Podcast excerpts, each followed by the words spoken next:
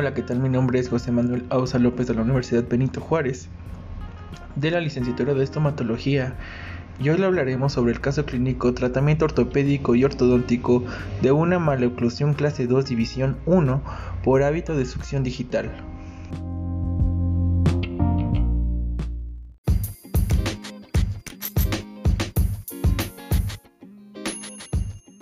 En la actualidad se acepta que el crecimiento y el desarrollo maxilofacial de una persona depende de su herencia genética, pero también de la incidencia de factores ambientales durante su maduración, que van a modificar el desarrollo en mayor o menor grado, incidiendo así en la aparición de maloclusiones.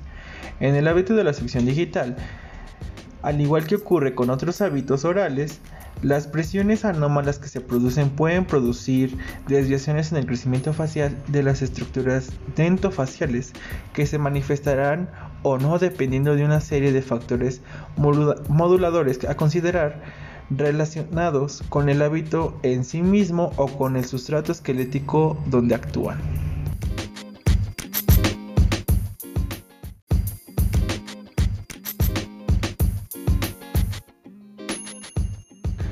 Los objetivos dentro de este caso clínico son identificar las características faciales dentales y esqueléticas asociadas a una maloclusión clase 2 división 1 por hábito de succión digital en dentición decidua para determinar un diagnóstico adecuado y un plan correcto de tratamiento así como realizar el tratamiento de una maloclusión clase 2 división 1 por hábito de succión digital mediante el uso de aparatos ortopédicos combinado con un tratamiento ortodóntico y un aparato corrector de hábito.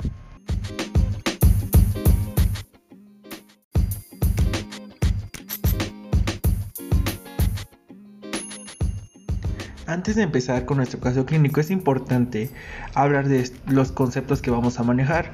Por ejemplo, un hábito puede ser definido como la costumbre o práctica adquirida por la repetición frecuente de un mismo acto. En un principio se hace de forma consciente y luego de un modo inconsciente, como son la respiración nasal, la masticación, el habla y la deglución considerados fisiológicos o funcionales, existiendo también aquellos no fisiológicos, entre los que tenemos la succión digital o de chupón o de labio, la respiración vocal, la interposición lingual en reposo y la deglución infantil. Los hábitos orales no fisiológicos son uno de los principales factores etiológicos causantes de, las maloclusiones o deformaciones dentoesqueléticas, los cuales pueden alterar el desarrollo normal del sistema estomacognático y una deformación ósea que va a tener una mayor o menor repercusión según la edad que se inicia el hábito. Cuanto menor es la edad, mayor es el daño.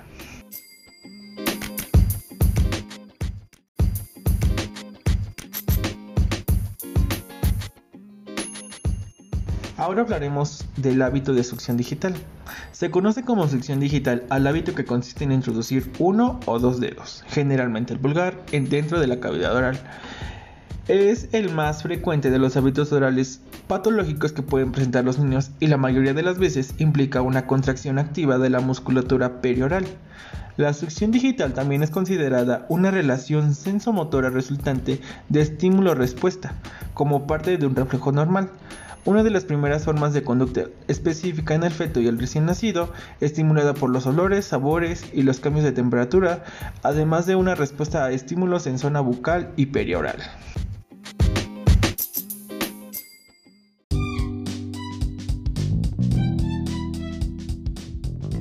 Ahora hablaremos sobre el caso clínico en donde se presenta una pacientita de 9 años de edad eh, de raza mestiza, aparentemente en buen estado de salud general, acompañada de su padre, cuyo motivo de consulta era no me gustan cómo están mis dientes separados. En el examen clínico extraoral se observa una paciente bracrifacial, simétrica y por divergente en el perfil recto con una sonrisa simétrica. En el examen intraoral presenta una intención mixta tardía con relaciones morales clase 2 bilaterales una relación canina derecha-izquierda e no registrable, eh, la línea media dentaria superior desviada un milímetro y a la izquierda con respecto a la línea media facial e inferior desviada un milímetro a la izquierda con respecto a la línea media dentaria superior. Overjet de 7 milímetros, overbite a un 0%, 4 milímetros, la curva de speed a 0 milímetros con la presencia de las piezas 53, 54, 55, 63, 65, 73, 75, 83 y 85.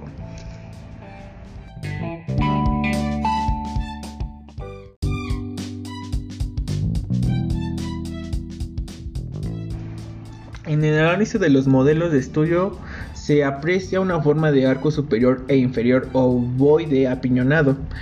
El análisis de discrepancia dentaria presenta una discrepancia en el maxilar superior de menos 7 milímetros y de menos 4 milímetros en el maxilar inferior. Según el análisis de Bolton, eh, para el radio de 12 y de los 6 dientes anteriores no es registrable. La distancia intercanina no es registrable en el arco superior y en el arco inferior es de 27 milímetros y las distancias intramolares son de 48 milímetros superior y 44 milímetros inferior.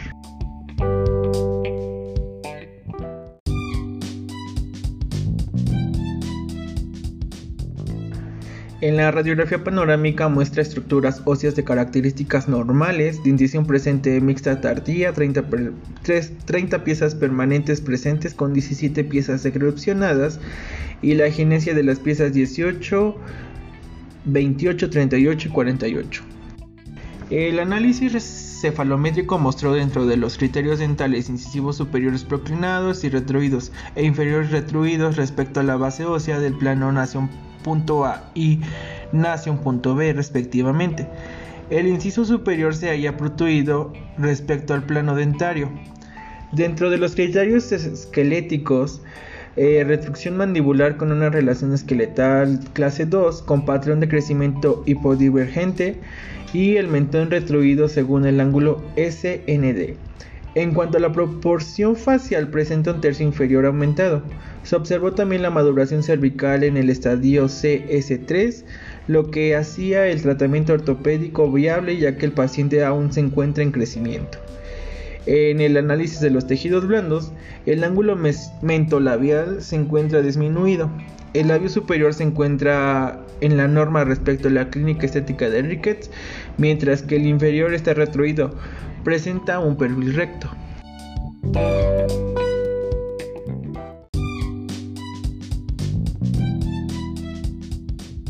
Los objetivos de tratamiento en fase 1 son en facial mejorar el perfil facial del paciente, en el dental es eliminar la discrepancia alveolodentaria, conseguir las relaciones caninas de clase 1, conseguir las relaciones clases de molares clase 1 y corregir la mordida abierta. En la esqueletal es redireccionar el patrón esqueletal. En el funcional eliminar el hábito de succión digital y conseguirla una oclusión funcional y estable.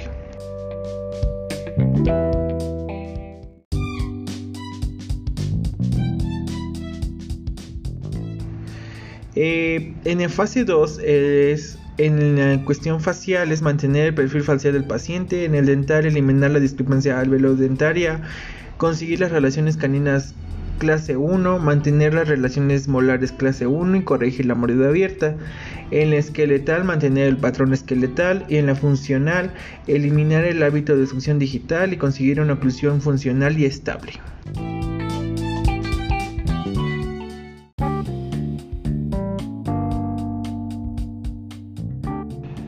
Se empezó por la primera fase de tratamiento ortopédica colocándole a la paciente bandas y tubos triples en las primeras molares superiores. Se tomó una impresión de arrastre y se confeccionó un arco de transpalacto. Se inició después del cementado del arco transpalatino la terapia con arco extraoral de tracción media occipital con elásticos de media pulgada y 11 onzas ejerciendo fuerzas ortopédicas de 400 gramos por lado se le indicó al paciente el uso por 14 horas diarias durante el periodo de año y medio. Al año y medio de usado el arco extraoral y al haber conseguido nuestros objetivos de la primera fase, en donde es conseguir las relaciones molares clase 1, se procedió a tomar una radiografía de control y se empezó con la segunda fase de tratamiento colocando aparatología fija, brackets con prescripción de Love de 0.22 por 0.028 pulgadas en el maxilar superior e inferior. se le inició la etapa de alineamiento y alineación con el arco NITI térmico de .016 pulgadas y 0.018 pulgadas y 0.016 por 0.22 pulgadas y acero de .017 y por 0.25 pulgadas también se soldó una rejilla palatina en los molares superiores para terminar de controlar el hábito de succión digital que la paciente presentaba.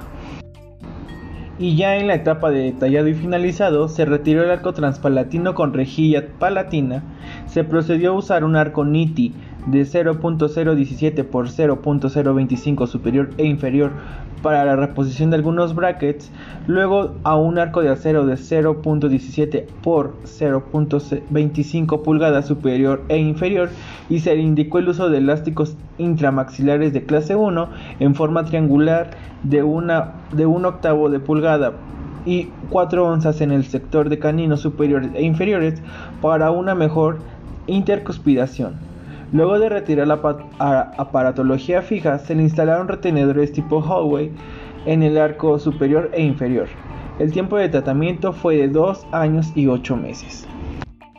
En los resultados del tratamiento se logró una relación molar de clase 1 de angle bilateral luego del uso del arco extraoral tricción media, caninos en relación en clase 1 de angle bilateral, los caninos superiores e inferiores mejoraron su posición e inclinación, la oclusión en general se dejó estable y se logró una incircunscripción ideal de los dientes eliminando la mordida abierta causada por el hábito de succión digital. No se encontraron problemas funcionales ni interferencias al examen de los movimientos mandibulares. El hábito de succión digital se eliminó por completo con el uso de la rejilla palatina. Como conclusiones, tenemos que una de las principales causas de las malas oclusiones en la etapa del crecimiento son los hábitos bucales, no fisiológicos. De ahí la importancia de interceptarlos e erradicarlos a tiempo para un desarrollo armónico del sistema estomatognático. El uso de aparato rompe el hábito como la rejilla palatina fue efectivo para la corrección del hábito de succión digital, ayudando al cierre de la mordida abierta así como también la colaboración del paciente, los padres de familia y la motivación por parte del ortodoncista es un factor vital para el éxito del tratamiento.